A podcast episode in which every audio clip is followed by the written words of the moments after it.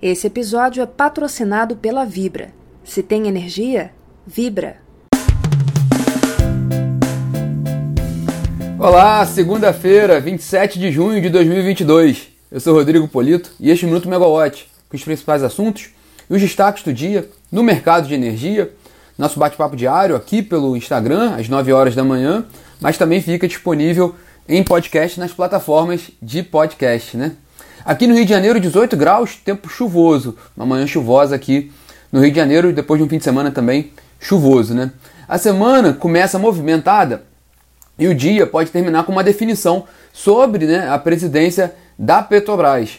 É, hoje, o Conselho de Administração da Petrobras vai se reunir de forma extraordinária para deliberar sobre a indicação de Caio Paz de Andrade para a presidência da empresa, no lugar de José Mauro Coelho, que renunciou ao cargo na última semana. Vocês acompanharam aqui pelo Minuto e também pela plataforma da Megawatt. Bom, Andrade, Caio Paz de Andrade, ele é secretário especial de desburocratização do Ministério da Economia. E é mais um nome do time de Paulo Guedes, do ministro da Economia Paulo Guedes, que a reforçar essa área de energia do governo. Né? A gente também teve a indicação do ministro, Adolfo Saxida, né? o atual ministro também é um, é um nome ligado à área econômica do governo. O que mostra um pouco né, que, que essa influência do, do da pasta de, de, economia na área de energia e que tem sido um dos principais pontos de atenção do governo atual, ultimamente, por causa da. para tentar conter a inflação né, por meio da redução dos preços dos combustíveis. É o que a gente tem visto, né, a tônica do que a gente tem visto nas últimas semanas no mercado de energia, principalmente na área de petróleo e gás. Bom, na última semana, o Comitê de Elegibilidade da Petrobras aprovou o nome né, do, do Caio Paz de Andrade, né, era um processo pelos trâmites da Petrobras, o comitê precisa analisar o currículo né, do, do indicado para ver se ele está em conformidade. O comitê, por maioria, entendeu que sim, que, que a indicação dele estava dentro do, dos requisitos necessários para preencher o cargo. No entanto, não foi uma decisão unânime, né? O, o, o, conselheiro Francisco Petros rejeitou essa indicação, entendendo que o nome não entendia esses requisitos necessários, mas ele foi voto vencido. Hoje, né, que tem essa reunião do Conselho de Administração da Petrobras, o, os centrais sindicais vão fazer uma manifestação agora às 10 da manhã na sede da, em frente à sede da Petrobras, justamente criticando a indicação de Caio Paz de Andrade e alegando que ele não, não estaria dentro das conformidades para preencher o cargo. Enfim, mas agora a decisão mesmo está com o Conselho de Administração da Petrobras, uma vez que já foi aprovado pelo Comitê de Elegibilidade. É, bom, aí tem basicamente dois caminhos, né? Em tese, pelo trâmite normal da Petrobras, o Conselho de Administração pode aprovar o, o, a indicação dele, né? É, certamente tem o processo do, da convocação da Assembleia Geral Extraordinária de Acionistas para, para indicar, para eleger não só o nome do Caio, mas de outros integrantes do Conselho. A Petrobras divulgou uma nova lista de indicações para o Conselho, perdão, a União indicou uma nova lista de indicações para o Conselho da Petrobras, né? entre eles, um dos nomes incluído, incluídos é o do Caio Paz de Andrade. o Conselho de Administração pode convocar essa GE hoje para que daqui a um mês haver a eleição de todos os conselheiros né? e, e, e os conselheiros deliberarem sobre o, o, novo presidente da Petrobras. Mas como o José Mauro Coelho ele, ele renunciou ao cargo, né? ele abriu essa vaga no, no conselho e na presidência da companhia, o conselho de administração hoje ele pode, eu estava conversando internamente na Petrobras, o conselho de administração hoje ele pode eleger o Caio para o conselho, né? E em tese ele poderia já assumir o cargo, pode já ser eleito hoje, né? Já, já, já assume esse cargo como presidente da Petrobras e aí também haverá assembleia extraordinária. Então, dois cenários práticos, né? Um, a companhia pode ficar com o Fernando Borges como substituto, que é o atual presidente, né, até o trâmite oficial da, da, da Assembleia de Acionistas para a eleição do novo conselho e do novo presidente da Petrobras. Né, o conselho, é, a Assembleia elege o conselho e os conselheiros elegem um presidente. Mas o, o, outro caminho é o próprio conselho hoje, na hora que já aceitar a indicação de Caio Paz de Andrade, que já está referendado pelo Comitê de Elegibilidade, pode, pode, pode colocá-lo como, como integrante do conselho e uma vez ele aceita integrante do conselho, ele já pode ser eleito presidente da Petrobras e já assumir o trabalho, os trabalhos antes ainda da Assembleia Extraordinária que deve ocorrer daqui a 30 dias, né? Então ele pode já, já terminar a noite de hoje eleito presidente da Petrobras.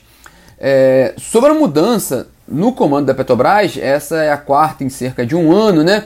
É, a expectativa é que dessa vez pode haver, pode, pode haver uma, uma expectativa que possa haver uma mudança um pouco mais significativa em relação às últimas, né? Porque o que a gente tem visto é que muda né, a presidência da, da Petrobras, o, o, presidente Jair Bolsonaro faz críticas na gestão da companhia, há uma mudança na, nos nomes, né, nos, nos gestores, mas a condução da companhia, principalmente com relação à política de preços, permanece a mesma, porque tem as regras da companhia, né?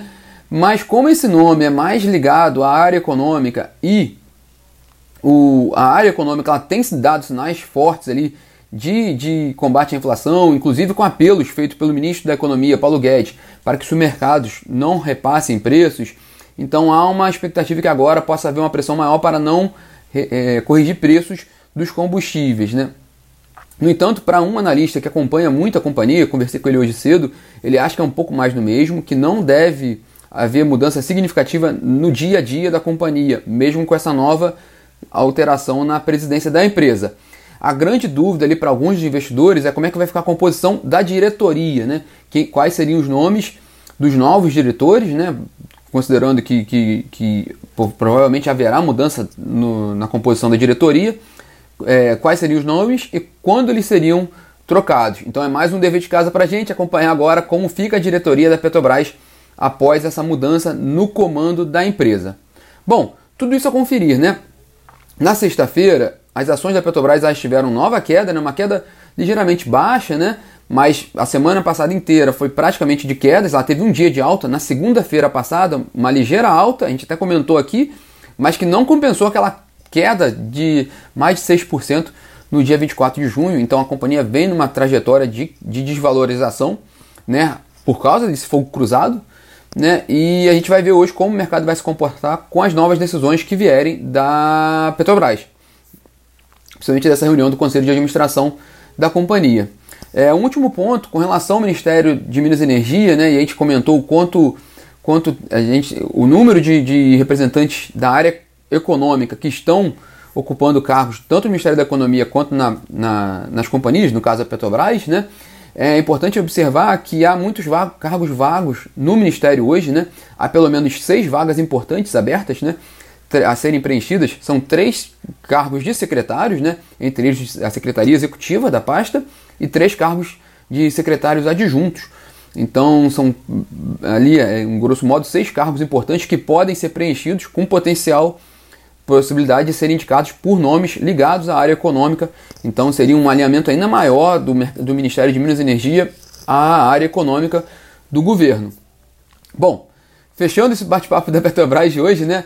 É, nessa segunda-feira também um destaque para Brasília, né? Para a expectativa em relação à apresentação da PEC dos combustíveis, né? Pelo relator, o senador Fernando Bezerra, ele havia dito na semana passada que ele ia apresentar hoje, né? Nessa segunda-feira, o, o parecer com relação à, à proposta de emenda à Constituição que reduz ainda mais tributos para os combustíveis numa força-tarefa enorme ali do governo para conter a inflação, principalmente por meio de, de redução de tributos em combustíveis. Lembrando que também houve, né, é, não só combustíveis, né, mas um, do, um dos um projetos que foram, que foram aprovados, esse já foi até sancionado, foi a lei que permite, que criou o teto né, para o ICMS, tanto nos combustíveis quanto nas tarifas de energia, entre outros setores, mas a nossa área de influência aqui, né, o que a gente acompanha mais na Megawatt, é, energia e óleo e gás, os dois setores estão sendo agora ali, é, estão com, funcionando com esse teto de 17% em, em geral do ICMS para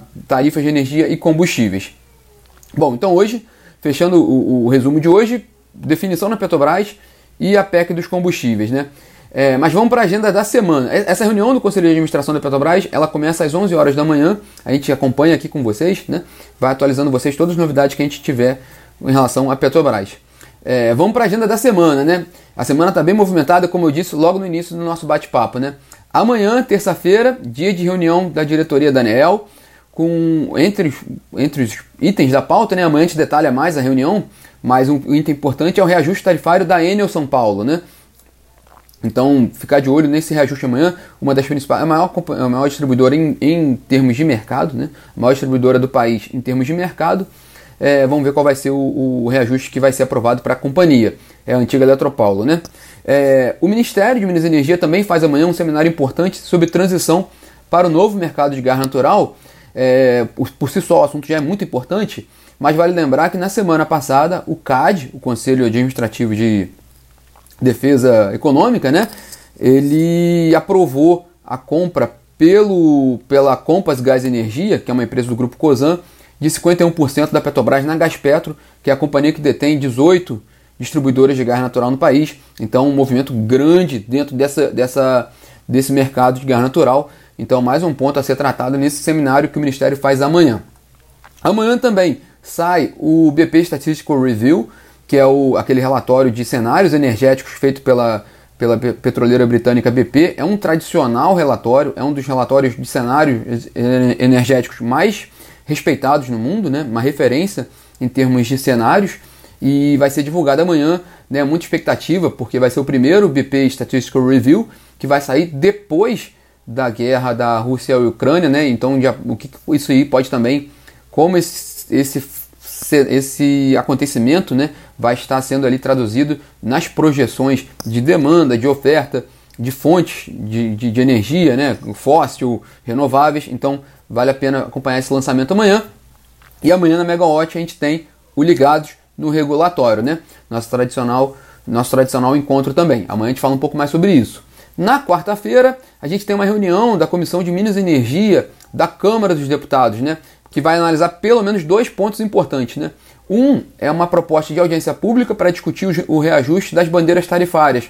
Lembrando que a, que a ANEL aprovou na, na reunião da semana passada novos valores para as bandeiras tarifárias, né? É, houve um aumento na, na, no, no, no, no, valor que vai ser né, acrescentado às tarifas no caso de acionamento das bandeiras. É, houve uma certa reação no Congresso com relação a, esse, a esse, essa correção, embora teve uma justificativa técnica, né, é, o aumento do preço dos combustíveis né, fósseis para geração termoelétrica, próprio, o próprio IPCA. Então a ANEL é, apresentou as bases desse, desse reajuste. É, mas a, a questão toda é que a gente está na bandeira verde e na sexta-feira a ANEEL também confirmou bandeira verde para julho, então pelo menos julho não tem, não tem adicional na tarifa. E a expectativa do, do governo, do ONS e da ANEEL é que permaneça o cenário de bandeira verde até o fim do ano, a, a, não ser que haja alguma mudança, né? Mas há essa expectativa de uma, uma proposta de audiência pública a ser deliberada pelos deputados do, da Comissão de Minas e Energia na quarta-feira. Eles também vão analisar um, um, um projeto interessante ali que prevê mudanças já na recém-aprovada Lei 14.300, no marco legal da, da, geração distribuída, que acabou de ser aprovado né, no início desse ano, sancionado. É, esse projeto de lei prevê ali é, a inclusão de entidades beneficentes e de templos religiosos entre segmentos beneficiados e que não passariam, não sofreriam aquela mudança de aquela transa, aquela, aquele período de transição né, que aumenta o, o, o valor da, da TUG para a energia compensada pelos projetos de geração distribuída. Né? Resumindo muito rápido aqui o marco legal da GD, hoje os usuários, né, inclusive eles têm aquele, aquela carência de um ano ainda após a aprovação da lei, eles não, não, não terão, não receberão a influência, não, do, não, não vão reduzir o subsídio a eles, né, aquele, aquele custo, né, é, eles não pagam pelo uso do sistema de distribuição pela energia compensada, né? produzida pelos sistemas. E aí tem um, um, um período de transição, esse, esse, custo vai aumentando aos pouquinhos, né? até que depois termina né, o, o, o, o benefício e todos os segmentos passam, né? É, todo, todos os usuários novos né, passam a pagar cheio esse, esse, esse uso. Né? Os, os, usuários antigos eles ficam com esse benefício até 2045. É isso que o projeto prevê, que, os, que as entidades beneficentes e os templos religiosos não paguem por esse uso até 2045. Então é uma mudança que está prevista ah, nesse, nesse projeto de lei que vai ser discutido pela Comissão de Minas e Energia na quarta-feira. É, também na quarta-feira tem aqui na Megawatt a, o, o, Apaixonadas por Energia, né, um evento com lideranças femininas no mercado de energia. É, e na quinta-feira, não é só isso, né? Na quinta-feira tem o leilão de transmissão da ANEEL na B3, um leilão importante de transmissão de energia que, se todos os projetos forem negociados, a expectativa é de investimentos da ordem de 15,3 bilhões de reais. E na quinta-feira a gente detalha bastante aqui e, a, e na, na, plataforma e no aplicativo a gente vai atualizando vocês sobre os desdobramentos do leilão, né? Momento, é, o que tiver acontecendo antes, né? De, de, de organização das empresas com relação ao leilão. Também a gente acompanha o leilão né, ao vivo e também a gente faz a cobertura pós-leilão né, sobre a repercussão do leilão e os desdobramentos dali para frente. É, na quinta-feira também tem reunião da OPEP, né, da Organização dos Países Exportadores de Petróleo, e é importante porque é uma reunião que ocorre no meio da, da, da guerra entre a Rússia e a Ucrânia. Né?